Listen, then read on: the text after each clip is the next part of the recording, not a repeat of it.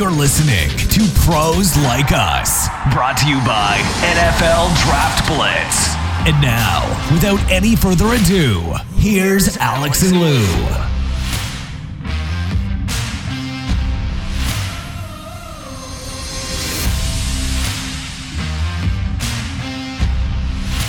That's right, gang. We are back and better than last week, we hope. Thanks for joining us Pros Like Us, the draft recap, if you would.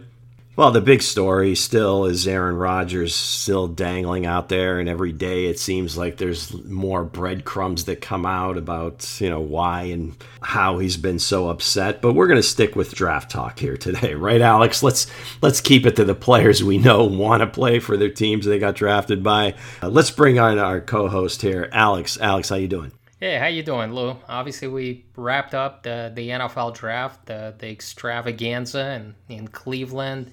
Obviously, on last week's show, we went through uh, picks in the first round. Now we'll talk more about how teams did as a whole. We'll talk about those value picks. We'll talk about how teams did on, on day two, day three. We'll throw out some things, and then we'll talk about the, the winners and losers, teams that the instant reaction. I always love this, Lou. The instant grade on each player, the instant grade, you know, on Sunday of, of all the picks and of all the drafts. How do we know who is going to be good and who is not? We have no clue we have to give it, you know, three or four years before we are going to call this player a superstar or a bust. And I've been down this road before. We've seen plenty of players come into the NFL, have a great rookie season, and then all of a sudden, we never heard from them again. I, I really don't like giving out grades, letter grades to individual players or teams. Give it a few years before we, we start doing something like that. Well, we got to have something to talk about today, Alex.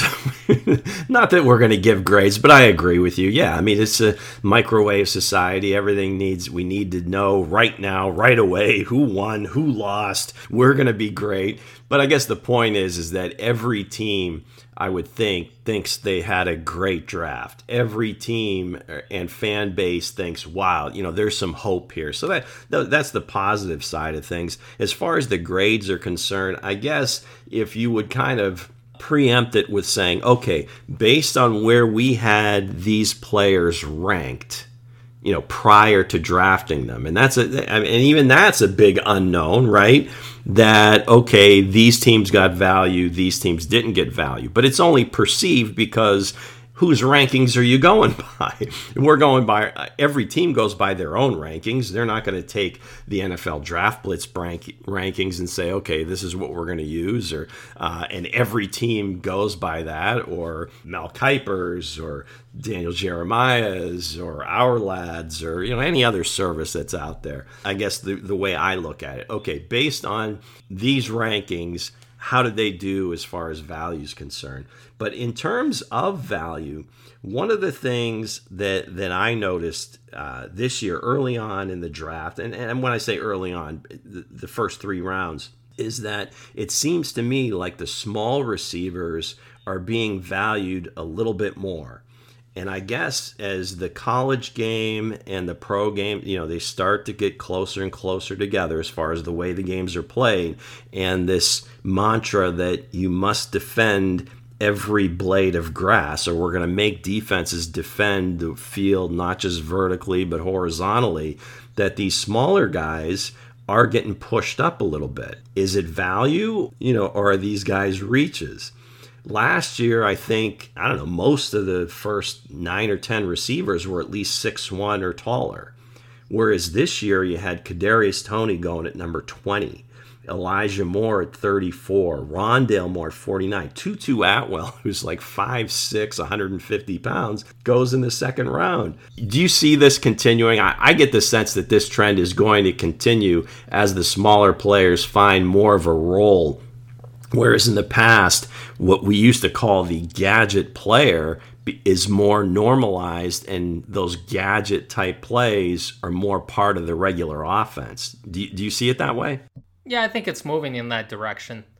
Uh, before, we always looked at the, the bigger receivers, and they're the ones that went early because they fit a certain mold. if you were like 6'2, 6'3 and you ran like a 4'4, 4'5, you're definitely going to get pushed up really, really high. But you mentioned a lot of guys that went in the second round, like you said, Elijah Moore, Tutu Atwell, D'Wayne Eskridge. You're absolutely correct. I mean, the the college game is basically incorporating three, four, five wide receiver sets, a lot of empty sets, and that's what the the NFL is moving towards as well. I mean, we see that with you know offenses like Sean McVay, and uh, we see it in Arizona as well with Cliff Kingsbury. It's just empty out, get as many wide receivers out there as possible, throw a short pass wide receiver screen or, or whatever it is. I mean, a jet sweep or a slant route, and rely on the guy to to get that first down. You might throw it short, but you're relying on him to get those five, six, seven yards after the catch. And speed kills on any level, whether it's high school, college, or the NFL. These guys have great speed and they're slippery and they can take a slant you know, short slant, 80 yards for a touchdown, or you can throw it deep to them. I think that's where the NFL has moved already, and and teams are looking for the next Tyreek Hill. Well, back in the day, these guys used to just get clobbered. I mean, that was the whole thing is you really couldn't use these guys very much because, you know, you come across the middle, not even come across the middle. These guys, you're going to get clocked. You were, I guess, afraid to put these guys in harm's way, but just more so you know, they weren't going to be very effective. But as the rules have changed, as defenses have changed and being more spread out and more smaller players on the other side of the ball, are trying to equal the speed that the offenses are putting out there. The guy that's 150 pounds may not have to have the fear or you know uh, durability issues, or he's going to get popped coming across the middle by some you know uh, linebacker or strong safety that just you know puts his lights out. Yeah, I think it is going to continue. It's just a matter of which teams continue in that way because you still have some teams that are saying, okay, you're going to put smaller guys out there we're going to run the ball at you. So that so you got those that whole Shanahan Shanahan tree of coaches that are saying, okay, you want to put smaller guys out there? We're going to do these these outside zone plays. We're going to you know throw these RPOs at you. We're going to we're just going if we can maul you until you put bigger guys on the field, and then we'll spread you out. So it's going to be cat and mouse. It'll be interesting to see you know how much that continues. Who, which teams lean on the bigger players and which teams lean on the smaller players. But uh, it, I just noticed that that it seemed like those guys have becoming more and more valuable. Safeties, I think, in general, got pushed down a little bit. I, I don't want to say that they were a loser in the draft, but it did seem that they got pushed down a little bit. And these hybrid players, I don't know that the league has quite figured out the value on them yet or how they want them to play. A few years back, and I th- the first one that I remember was in Arizona, Deone Bucannon. I think he was uh, from Louisville, a safety, and they started playing him at weak side linebacker in certain packages. So you're like, okay, we're starting to see, you know, more receivers out there. We need a little bit more speed at linebacker, but is he big enough to hold up? Mark Barron from Alabama uh, at Tampa and the Rams, you know, same type of thing now it seems like every team has at least one or two guys like that that they do employ to some degree. So you got a guy like Isaiah Simmons who was picked last year that was I guess he was pretty high pick. He was in the top 10 but it didn't seem like you know Arizona quite had had the plan for him yet, and they're still developing that. And I think he's going to be a great player in this league. But then you had, and we talked about him on last week's show because he didn't go in the first round. Uh, Jeremiah Owusu Koramoah for Notre Dame that didn't go until 52 because again he's a smallish linebacker maybe too big for strong safety so again that hybrid position is that something that you know that they're going to get their wraps on? I mean, is every team going to put guys out there like this? You would think they'd almost have to, right? I think it depends on the defense and the scheme. Some teams still value the the bigger, more traditional linebackers, right? And and it's hard for them to change that philosophy. And then there are other teams that are like, ah, we don't care about that. We're going to put a 215 pound or 220 pound linebacker in there just because he can cover. And not only can he cover the tight ends and the running backs, but he can run with the slot receivers as well. So we don't we don't have to sacrifice and and put more defensive backs out there. Again, I, I think teams are moving towards that as well. The more you can do, Lou, the more versatility that you have as a player, the more valuable you're going to be. Because in today's NFL, it's it's a passing league, and the linebackers, if you're able to cover, you're going to get pushed up. This isn't just your traditional linebackers that could just plug the lanes, plug the holes, take on the, the offensive lineman and make the tackle in the hole. That that's not what teams are looking for. You're much more looking for a guy that has that four three four four speed that can get there you know, lightning quick and and and get the ball carrier down or, or get the wide receiver down. But I think NFL teams still struggle with that, and you mentioned that. Isaiah Simmons, that wasn't a smooth transition. The Arizona Cardinals were open to the idea. They took him in the top 10, but he struggled in the first half of the season. They didn't know what to do with him.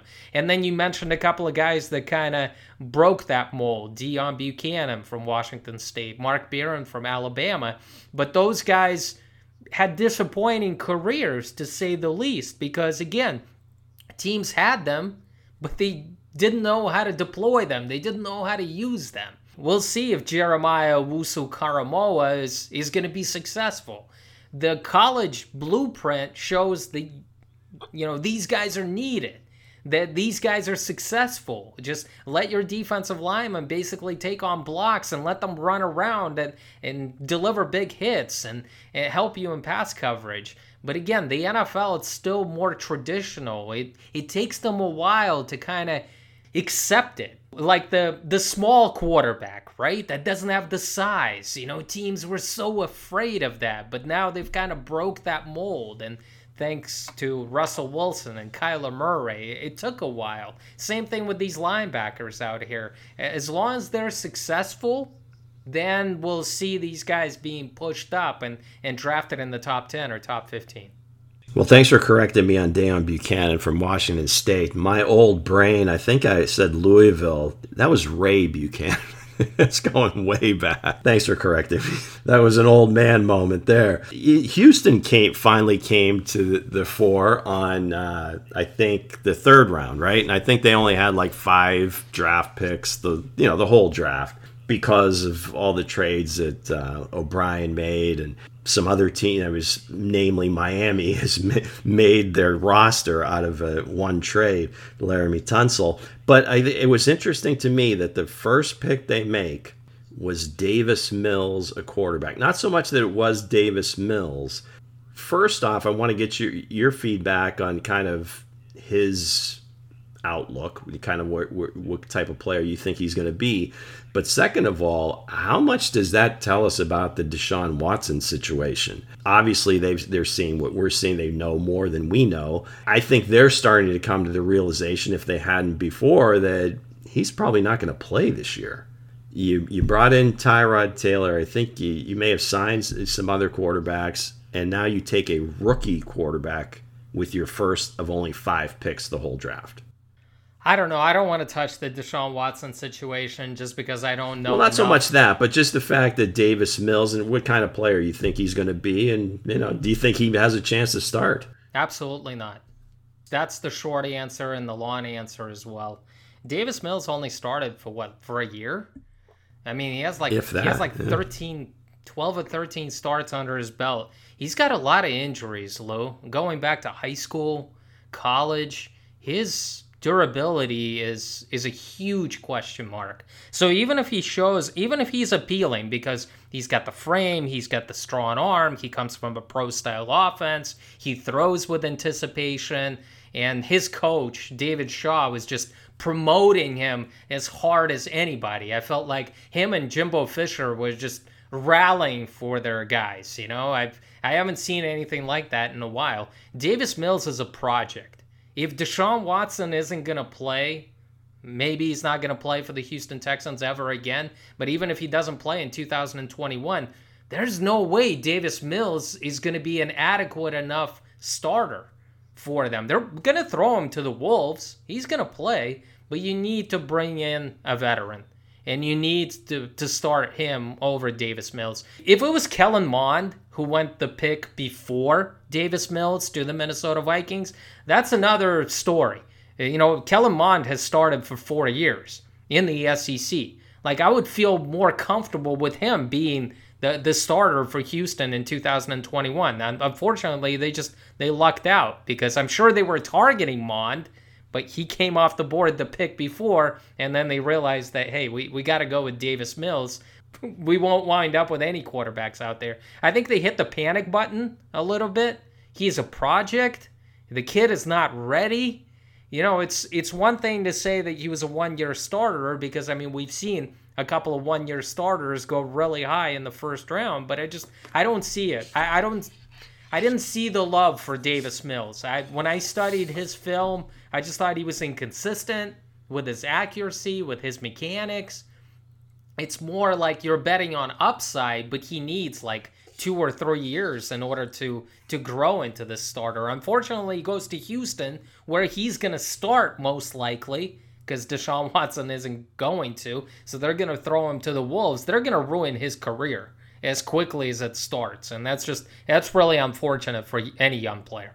Now, obviously, they took Kyle Trask, but I thought Tampa would have been a great place for him to go, where you know there's no chance for him to play. But I mean, who's you know who better to mentor under? Uh, like you said, he's going. It, it's not just a tough situation because they haven't won. Just the whole aura around that franchise is just not good. And so, for again, a young player, first stop yeah, I, I agree with you there. But I guess the the story was a, wow. They they've got five picks and they're using their very first and their highest pick on a quarterback of all of all places. So God bless them. I, I hope it works out for them. But uh, uh, good luck. We talked about value before and how teams, how these grades, you know, come out and whatever, and, and everybody bases okay. Well, based on my board, these guys did well because they got a bunch of guys that I have rated high. So in that vein, not to to grade these picks, but just from a value perspective.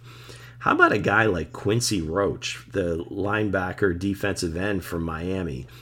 We know Pittsburgh knows how to draft linebackers. You know that it's going to be a pretty successful, or at least the, the best case for success for this kid is in front of him. I believe on the NFL Draft Blitz uh, value board, he was like the 41st rated player. He went 216, and again to the perfect place Pittsburgh Steelers, and they even they have an opening in that position. Not to say that he's going to start, but he's going to have every opportunity to play, and they just do such a great job with with linebackers. I know you were high on him. I mean, what do you feel about this landing spot for him? I think it's perfect. To be honest with you, he was a perfect fit for a three-four defense. Obviously, they've got T.J. Watt. I'm talking about the Steelers, and they've got a a second-year player in Ali Highsmith, who they drafted last year I think Roche is is gonna outplay Highsmith in training camp. I just I feel that good about him. I realize that his two line mates, as I say, you know, Gregory Rousseau and Jaelan Phillips went a lot higher. But I think Roche is gonna have a better career. It's just how strongly I feel about him. He's a pass rusher. He gets after the quarterback and Pittsburgh Steelers, that's what they're looking for. And they don't have Bud Dupree anymore, so they need some more guys. And I just I feel like he's done it over the long haul. He played a lot of games since his freshman season at Temple. He spent three years there, then he moved to Miami his senior year. When you look for pass rushers, it's almost like receivers, and I think I've said this previously before. You need production. You need guys that are not just relying on their physical tools, their athleticism, but guys that actually have just the knack for getting after the quarterback. It doesn't matter how they do it do they have the pass rush moves? Do they have the bend around the edge? Do they have, you know, strong, heavy hands? Uh, do they have a good bull rush? Whatever. I mean, different guys get to the quarterback in different ways, and Roche just has that ability. He's got the pass rush moves, he's got the quickness, he's got a nice inside move, he's got a good bull rush. He just has a knack for getting after the quarterback. I'm really confused how he dropped to the sixth round. Maybe he's not the prototype. Like you would ex- want him to be a little bit taller, have, you know, longer arms. I guess you would feel better about it. Maybe he's got some character concerns. Maybe. Not throwing it out there, but maybe. From the film study, from his tape, Roche is definitely a top 75 player in this draft. That's what I saw in going to Pittsburgh, and I thought the Steelers just, in general, they had a good draft.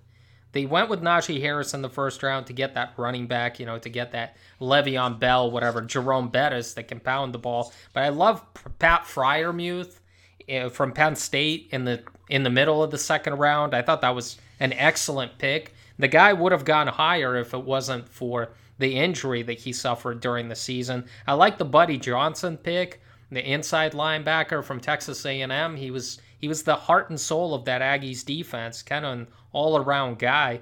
I just think the Steelers overall, I'm not saying I'm giving them an A, but I thought they had they did a really solid job. They really did a good job getting value with most of their picks. Yeah, and one of the other positions that they draft exceedingly well. Now they don't need they're coming. They got wide receivers coming out of their ears, but they didn't take a wide receiver, so I was a little surprised about that because they usually will throw one in at the end, developmental guy. Yeah, they obviously they had needs on the uh, in different places this year. Another value pick uh, that I saw, and again, I guess uh, the, the homer in me had this, and this I would imagine was kind of a a, a medical thing, but Trey Smith lasting till the sixth round. Um, I think on most most people that when you hear these, uh, you know, the value boards and so forth had him in the in the top 100. But again, it was a medical issue, and the Chiefs, I guess, were okay with it at least to the point where they took him in the sixth round. You know, here's a guy that lasted the sixth round, picked 226. Yeah, he was sitting there, and I think he's got a he may have a great chance to to start for this team again if he's healthy. I think durability concerns are a big question mark here, and that's the reason why he didn't go in the top 100 in the first three rounds. And I just think it's kind of a wait and see. I mean, he's got some serious durability issues out there. I actually like Cornell Powell for you guys. I mean, you and I talked about it. Like, who is that that wide receiver that the Chiefs are going to take? Cornell Powell kind of doesn't fit my mold because he's kind of a he broke out as a senior, kind of waited, waited, waited, finally got his chance, but he's got good size. He's got long arms. I think he's a better route runner than people give him credit for.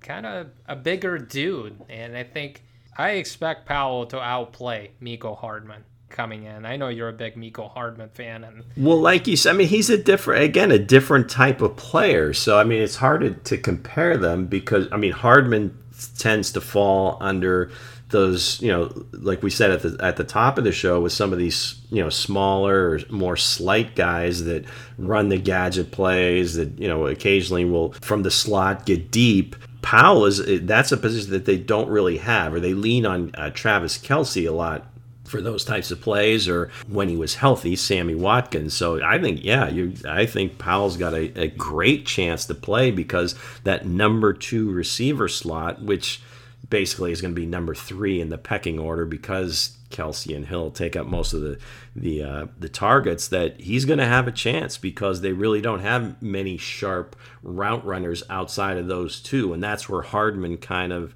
fails, and I think that's kind of going to be his downfall unless he can learn how to do that a little bit better. Yeah, like him, I was going to mention Creed Humphrey too, which you know a lot of people had him as the best center uh, in the draft. Who was a kid from uh, from Alabama that was was being talked up? Landon Dickerson, the center Landon Dickerson, right? And whether it be center or guard and some health issues with him, but still, but Creed Humphrey, they got a lot of value out of that guy. You know, where, where they got him uh, late in round two. Some people had him as high as a first rounder. Another guy I want to talk about was uh, Shaun Wade who I think if he had come out last year, where did you have him if he'd have come out in last year's draft? Oh, he would have been a first round pick. No, no question about it. He's he's the prototypical corner uh, as far as size and athleticism and speed, and he tested like that. And when he decided not to come out, obviously he was a slot corner during the 2020 season. He played on the outside. He got burned by almost every decent wide receiver that, that I saw in film. Whether he went against Penn State and Jahan Dotson, who is who is going to be in the 2022 NFL draft, the the Penn State wide receiver. Whether he went against like Alabama guys, you know, and then Clemson he faced off. He got burned by everybody. I saw Cornell Powell like turn him around a couple of times he really lacks that technique and discipline. He tends to fall for that first move, and he's going to be in trouble. But I don't think Shaun Wade is going to play outside corner. If teams saw what I saw, you basically plug him as a nickel corner and let him play there. Even though he looks, you know, bigger and faster and he could play on the outside, I think he would be a perfect fit there, in my opinion. So I think Shaun Wade is, is an interesting experiment I'm going to say experiment because he went on day three. So obviously teams didn't feel really good about taking him in the top 100. He did. He didn't have good film uh, last year for Ohio State. Put him in the slot. I mean, that should be his position going forward. But you think about that if he if he does come out and he's a first round pick and he had the year, uh, you know, with the pros that he had at, at, Ohio State this past year, everybody be saying, "Oh my God, this is maybe the, one of the worst picks ever." But now he he slides to the fifth round, goes to Baltimore, which again I think is a, is a good good place for him you know he could turn out to be one of the best value picks of, of the draft. So I guess it's just a lot of t- timing is everything, I suppose. I mean, money wise, yeah, he would have done a lot better, but uh, maybe just overall from a training perspective and just the lower expectations, I think that that's going to do him well. I think we talked about Ojulari and uh, JOK as well. I mean, those guys slipping was just uh, you know s- some value to those teams, New York Giants and, and, and Cleveland. But uh, how about reaches? What uh, Alex Leatherwood, I guess, was was the easy one, and everybody was beating the Raiders up for that. But any other guys come to mind, like right off the top, where you say, "Wow, that was that was a little, a lot earlier than I expected." Well, you know, I'm not a big fan of taking wide receivers in the top 10, and you and I beat this to death on the last show. And it's just, even if I like a wide receiver, I, I feel like I could find good value on day two. I can find those starters. And in my opinion, of course, I mean, that's taking Ja'Marr Chase and even Jaylen Waddle, five and six, too rich for me. And you mentioned Leatherwood. I thought the two linebackers, or we can call them one a three four inside linebacker and the other one a three four outside linebacker. But I thought Jaelan Phillips going at 18 to the Dolphins I just have question marks about his durability. And I guess they, they feel good about it if they chose him in the first round. The tape tells me he's a first rounder, but I just, I'm always skeptical of guys who have such a long injury history. I thought Jamin Davis, Washington, um, going, you know, a lot higher than some of the other guys. I realized that he was rising, but it's just too rich for me. I, I didn't see Davis in quite in that regard. Jayson Oweh, I hate to argue with the Baltimore Ravens because they do find those three, four outside linebackers and they develop them. This guy didn't have any sacks in 2020. All right. And they played in like six or seven games in the Big Ten. And that's my problem. I mean, this guy's a boomer bust type of prospect. I would feel much comfortable uh, taking him on day two another Stanford guy that's barely played, but obviously, you know, five star recruit coming in, the offensive lineman Walker Little, who went number 45. This kid is as talented as you can find in an offensive tackle because he's athletic, he's got the size, he's got you know the frame, the long arms, he's got the quick feet. He played left tackle obviously at Stanford. But it, it's kind of like the Trey Lance situation. We haven't seen him for a while. He had injuries and then he opted out of 2020. So he hasn't played for like two years. But for a young player in back in the day, I think in 2018, he showed promise. He showed promise. He got better as the season, you know, progressed. I think his grandfather played in the league, so he's got those NFL bloodlines. Obviously, the, the Jaguars, you and I talked about this, they needed to address the offensive line, and you know, Urban Meyer is is betting on his physical upside, and they like him. He's a smart player coming from Stanford, and um, they, yeah, they definitely took a chance on him because I didn't see him as a top 100 player just because of the injury history and him not playing last year. Obviously, they, they felt good about it. And then I thought Tutu Atwell going in the second round. I mean, with all due respect to Sean McVay, I, I realize how they're going to deploy him. I mean, they see him kind of as a, as a Brandin Cooks type of player, maybe Tavon Austin type of player. He's going to pick up yards after the catch. He can be a deep threat. But my God, I mean, he's so small. He's got a small catching radius. And I just, I saw drops on film. I just, I don't know. I mean, it's one thing to to take a player who's maybe like 170 pounds, but then you're talking about a guy who's like 5'5, 5'6, you know, 150, 155 pounds. I thought he had a disappointing junior year in 2020. I like the, the Nick Bolton pick, though. I mean, you mentioned Creed Humphrey. I, I think Bolton fits really well with what the Chiefs do, and he could be that 3 4 inside linebacker, and you can kind of hide him a little bit. He could be that Denzel Perryman type of player who was a very successful player for the Chargers. Well, that's and again going back to what we talking about the way the game is played. You need those linebackers. They don't necessarily have to be 250, 260 pounds. I mean, and anymore, and that's where they got burned a lot. Was these guys having issues covering backs or smaller receivers coming out? So you know, that speed is going to help. But uh, he is a little bit of a thumper as well at, at his size. But yeah, I thought I thought they they did pretty well. I didn't want to put them in my like uh, column just because you know be, try to remain neutral here and not, not be using my heart more than my head. But uh, but yeah I kind of I kind of like what they did. Jacksonville I mean was an interesting one. I couldn't think of where to put them so I didn't put them anywhere. But just looking at their draft because you know, again, it's Urban Meyer. He's probably had a hand in recruiting a lot of these guys or knows people that did. What did you think of their draft overall? I mean, obviously, Lawrence was almost chiseled in as the first pick, you know, from day one. Etienne, we talked about him the other show, but then he come back in the in the second, you know, Tyson Campbell. You just talked about Walker Little, Andre Cisco. What did you think of their draft overall? I thought they had a good draft. I mean, they addressed the positions they needed to address. I mean, they got obviously they got the quarterback, they got the corner at the top of the second round, they got another offensive lineman, a tackle, they got a couple of guys on the defensive line. Urban Meyer went with the tight end from Ohio State. Obviously, I mean, they valued guys that had speed. Like I'm looking at just overall how they drafted, if we're talking about from Travis Etienne, Tyson Campbell, Walker Little, Andre Cisco, Jordan Smith, I mean, they took a lot of athletes. I mean, athletes in a good way. They added more speed and more athleticism to that Jacksonville squad in general. Taking Travis Etienne was a genius move, to be honest with you, just because you have James Robinson, so running back is not like your your biggest need. He is that inside, you know, the tackles runner. He was also a good receiver out of the backfield as a rookie. So you make a case that taking a running back, you got an undrafted free agent who basically could have been rookie of the year, right?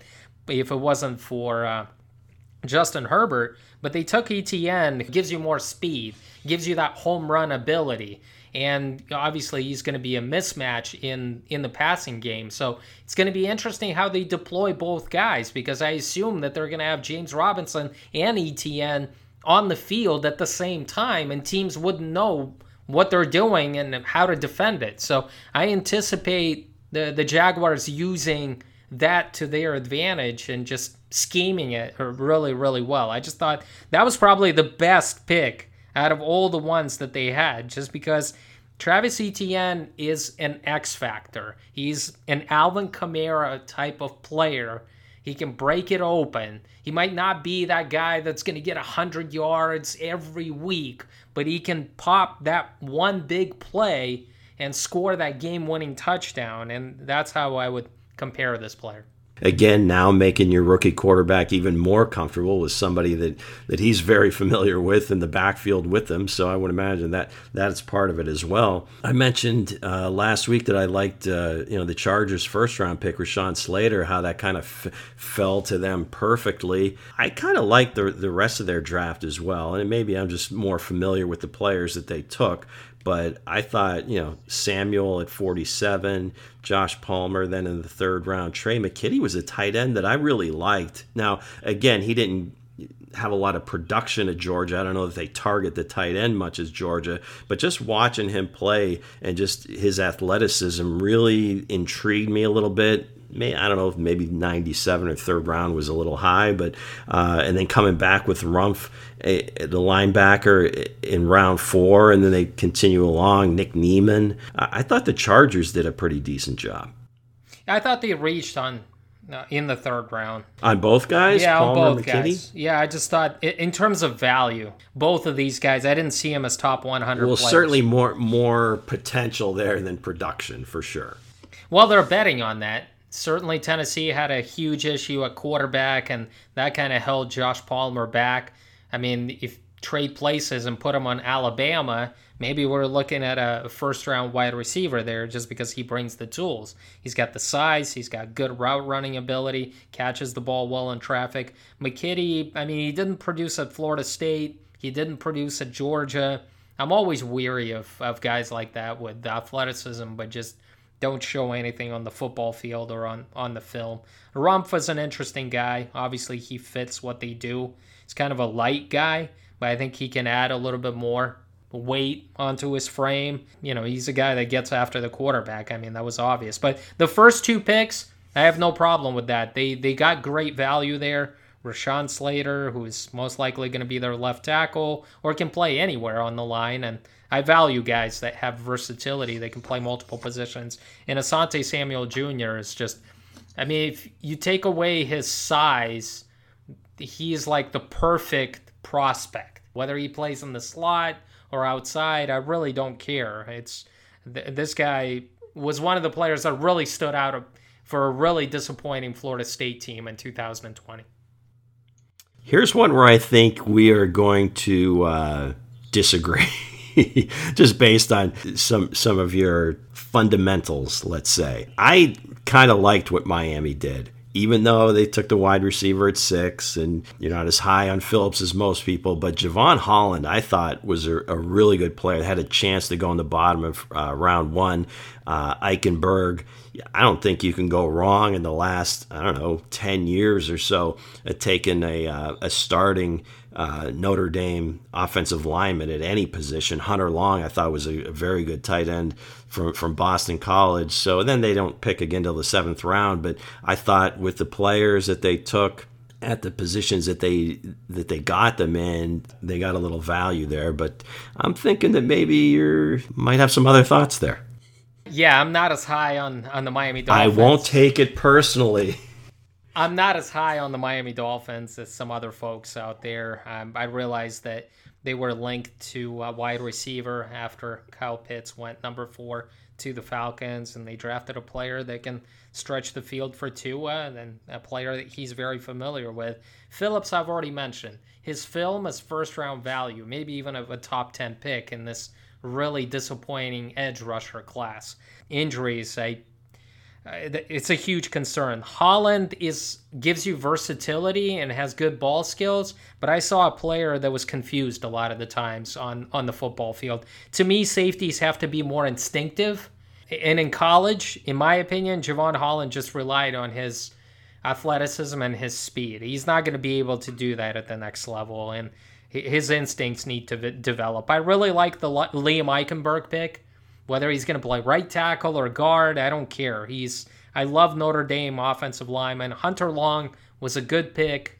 Uh, I think he's going to help there for Tua. He can be that target in the middle of the field, kind of a Dallas Clark type of player. So I like that. It's kind of hit and miss for me with the first three picks, but then I liked how they bounced back and, and really found good value on day two.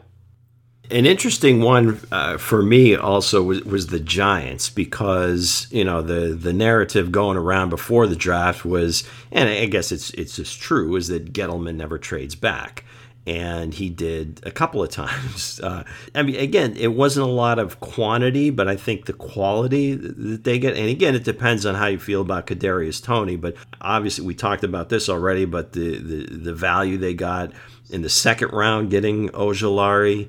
Uh, I liked Aaron Robinson pick in the third round. Elerson Smith was great uh, pass rusher from Northern Iowa. Their first four picks, I have a real chance of getting a ton of playing time on this team.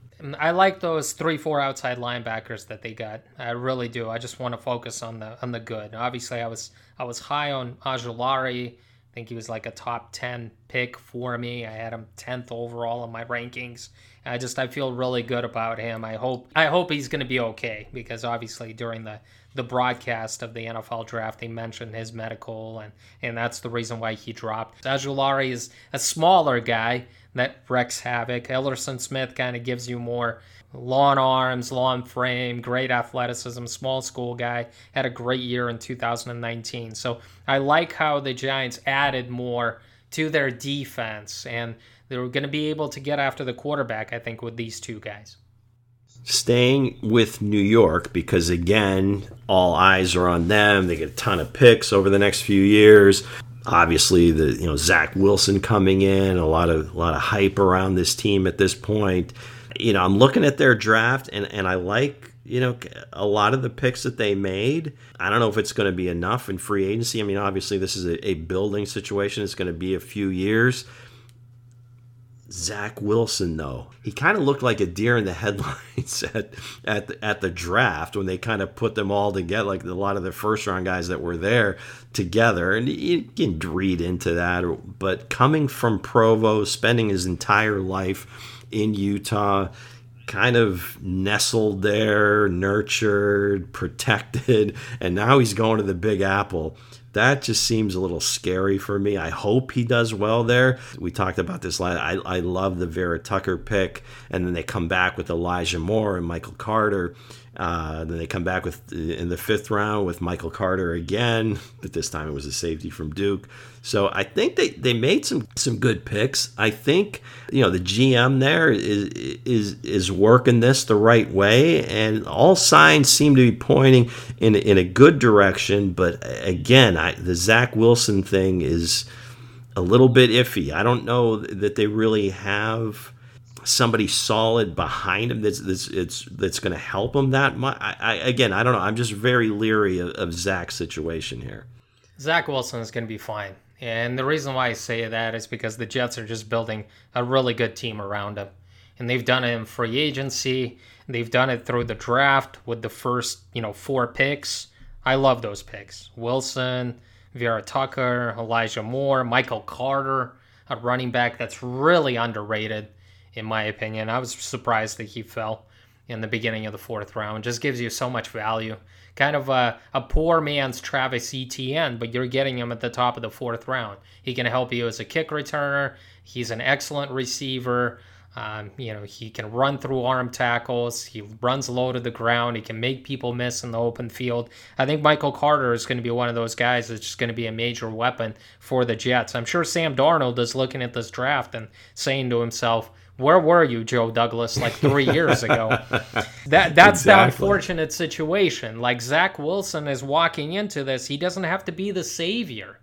He doesn't because they have a much better team around him and they've got a fiery head coach and they've got a GM with the plan and they're surrounding him with weapons. I mean, they signed Corey Davis in, in free agency and they've got Denzel Mims last year and now they got a slot receiver and Elijah Moore. So he already has more weapons and a better offensive line than what Sam Darnold had in the first couple of years. It, it really is unfair when you say to yourself, Sam Darnold could have been successful, could have been if he had these weapons. So I think Zach Wilson is going to be fine.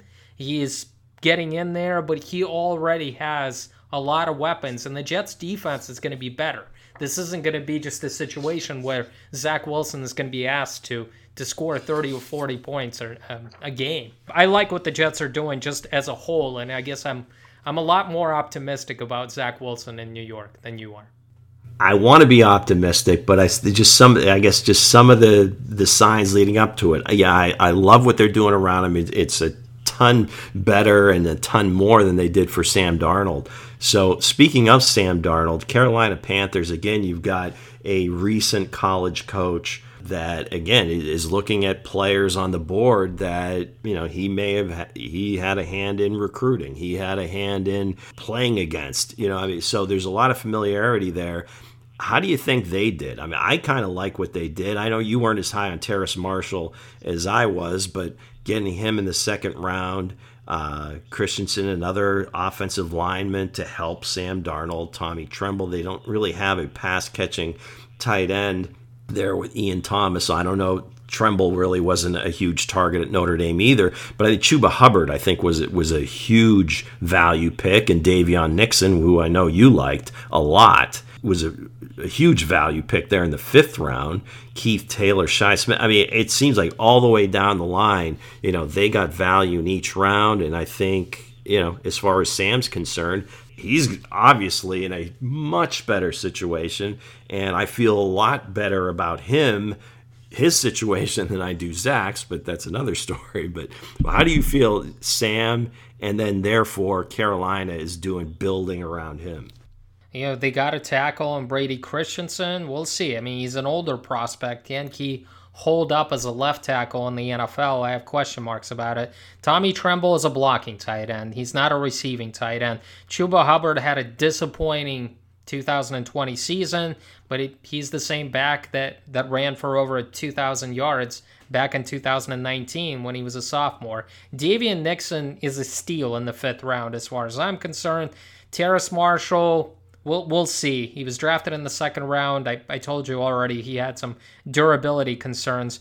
The best pick was Jaycee Horn in the top 10. I just a lot of people were criticizing Carolina because they felt like maybe they would go offensive lineman, maybe they would take a quarterback, but I just think they needed this type of player. They couldn't get off the field on third downs on defense.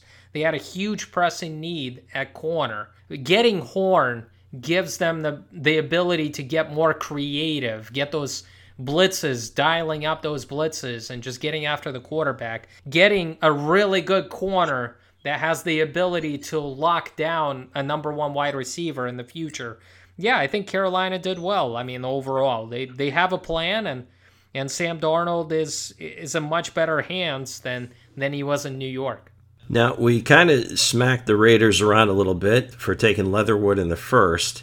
Then they come back with uh, Trevon Moehrig, which I, was a value pick. I mean, I, it seems like you know you could have reversed those two, and people would be a lot more comfortable. Then, as you go down, I, it doesn't seem like there's a real solid plan in place here. And this is where we're at four drafts in for these guys, uh, for Gruden. Mayock, I don't think they're a better team today than they were when they came in. I think Del Rio had a much better record than Gruden has so far. What do you make of the Raiders? It's interesting that they took three safeties overall. I don't know what they're doing there. I mean, they're basically admitting probably that Johnathan Abram is a bust that they took in the first round a couple of years ago because why would they take three safeties in this draft, hoping that probably one or he two might he might he might fit into our hybrid better than some of these other guys. He's more of that downhill guy. He's going to pop you and whatever. Well, we'll see if Gus Bradley is going to be able to utilize him in a really effective way. I mean, obviously he had some he had some like really good players at linebacker for the Jacksonville Jaguars, guys that just ran around, were able to make tackles. And the only guys that I like out of their draft is Moehrig uh, in the second round. I like Jimmy Morrissey in the seventh round. But this tells me that the Raiders feel much better about their wide receiver situation. They feel much better about their offensive line as well. I just thought that they should address, I mean, maybe the defensive line a little bit more. They took a corner in the fifth round. I don't know. Mike Mayock gets an F as far as I'm concerned, being a GM overall over the past three years. The the first year he gave out big contracts and free agency to Antonio Brown, you know, Trent Brown. He was signing everybody left and right, and he was able to fix the offensive line. And then obviously his draft picks. I mean, they've been, and I'm being kind here they've been average at best. And I hope he's going to hit a couple of home runs here, but Mayock is going to be in the booth pretty soon, you know, calling NFL games or Notre Dame games and getting back on the NFL network. The way it's going right now, I just, I, I can't see the Raiders being that much better in a really tough division. Well, I think Drew Brees took that spot from him, so I don't know. Maybe goes back to NFL Network, and uh, maybe they'll put him back on the on the draft, which will be very interesting because they'll keep talking whenever the Raiders come up. They'll be talking about all his failed picks. That would be some good TV, I think. Arizona, where I thought you know I loved Zaven Collins in the first round, second round again one of these smaller receivers but again, which fits the mold, you know, for Kingsbury. But did they improve themselves? I mean, it, it, they got they got some players here, but I mean, are, are these guys that are really going to help them outside of the top two? They went with some defensive backs. You know, they went with James Wiggins in the seventh round. He's a great athlete. Uh, Tay Gowan is an underrated corner who had a good year in 2019. Rondale Moore just fits what they want to do at wide receiver. He's a guy that, that can break tackles after the catch. He's slippery, almost like a running back, and you can you can get him going on those jet sweeps. I like the Zaven Collins pick. I, I just think he's he's a versatile linebacker. Did Arizona ace the draft? No, I think it was a pretty average draft at that. But yeah, it wasn't terrible. See, I, I had a real hard time finding ones that I didn't like so much. I think the, the, the Rams, we probably agree, wasn't so hot. At the top, you know, a five seven, you know, again, type maybe gadget guy. Again, I hate to call them that, but at that size, you know, we kind of beat that to death. But they really don't have didn't have a lot of picks. I mean, they they kind of maneuvered to get some more picks late. You know, all the capital that they spent on Ramsey and now uh, Stafford, they really don't have much, you know, many draft picks to, to go with. So uh, it would be easy to just gang up on them and say, eh, I don't, I, am not seeing it. Again, the Rams didn't have a first round pick. Um, I thought their two best picks were in the fourth round. I thought Bobby Brown, the third, the defensive tackle out of Texas, Texas A&M. I think he's going to be that big nose tackle, or maybe he's going to be that three-four defensive end that can take on double teams. Robert Rochell, the cornerback from Central Arkansas, kind of raw, but he's got that speed, that athleticism, the the size, and I think he is he's appealing in that regard. But I do agree the the Rams had an average draft at best. I also thought the Colts didn't have a good draft. I just thought, you know, I'm not a big fan of Kwity Paye in the first round. He's not a good pass rusher. Uh, he's a pretty good run defender, but you need, when you take guys in the top 20, you need a guy that can get after the quarterback, and that's just it's boomer bust pick for me. You know, a, a Vanderbilt defensive end in the second round. He's coming off a serious injury. Uh, he got injured uh, during the, the draft process. They also failed to address the left tackle position, and that was kind of curious for me. Anthony Castonzo retired? Do they think Quenton Nelson can play left tackle? If they believe that, then okay, I have no problems with that if you shift them over. They didn't address that position, and that's a problem. And we talked about the Raiders. I, I think the Raiders had a had a bad draft just overall, just reaching and not understanding how to build their roster, what they're trying to do. I just think Mike Mayock and Jon Gruden went with the best available players, I guess, I would assume, because why would you take three safeties, right? But they really failed to help themselves overall. And this isn't, this is really unfair to a guy like Alex Leatherwood. I'm sure he's going to be a fine player, but if I think he's he was a third round pick, I'm going to call you out for it because this is what Mike Mayock would do on on the NFL Network. I'm not sure about Indianapolis either. I'm a pretty big uh, Chris Ballard guy, so it was it was some picks there kind of have you shaking your head, but I will lean on his expertise and just the fact that uh, you know he's done a pretty good job to date. You know, building this team. You know, we'll see quarterback. I mean, obviously this is the big move. Uh, Carson Wentz coming in. Obviously they have other holes, like you said. I mean, on the offensive line, what Nelson I'm sure could play any position on that offensive line and do it really, really well. How good is he going to be able to play left tackle? uh, remains to be seen. Any other ones that you that maybe we didn't mention that you really liked? I have a couple of winners. I think I talked about losers. Let's talk about winners. I like Go what ahead. the Detroit Lions did. Uh, Penei Sewell fell to them at, at, number seven, and you have Decker in the le- as a left tackle. You move Sewell uh, on the right side, and then I like those two defensive tackles that they addressed. I love that. This is where you win. It's not sexy. You're not getting a wide receiver. You're not getting a quarterback, but you're building the offensive line and your defensive line. On Onwuzurike from Washington, he's an athlete. He's got great quickness. And then you got Alim McNeill, NC State defensive tackle that can take on double teams. He's really strong, a really good run defender. And then you got Melifonwu in the third round, kind of a tall corner uh, with good size and, and speed. And then you've got Amon-Ra St. Brown. I mean, you thought maybe the Lions were going to address the, the wide receiver position somewhere on day two. They didn't. And the best wide receiver fell to them in the beginning of the fourth round. So I'm sure he's going to become the favorite target for Jared Goff fairly quickly. And I'm sure the, the Lions GM, who worked with the Rams before, saw a little bit of Robert Woods in him. I'm, I'm almost certain of it the USC connection. I think it's going to work. I like what the Patriots did. I trashed the Patriots as far as what they did in free agency, but I like how they bounced back overall. They got Mac Jones at 15, they got Christian Barmore. Uh, a versatile athletic defensive tackle in the second round. They got Ronnie Perkins, defensive end from Oklahoma in the third round. He's a disruptive pass rusher. Rhamondre Stevenson is going to remind people of LeGarrette Blunt, I think.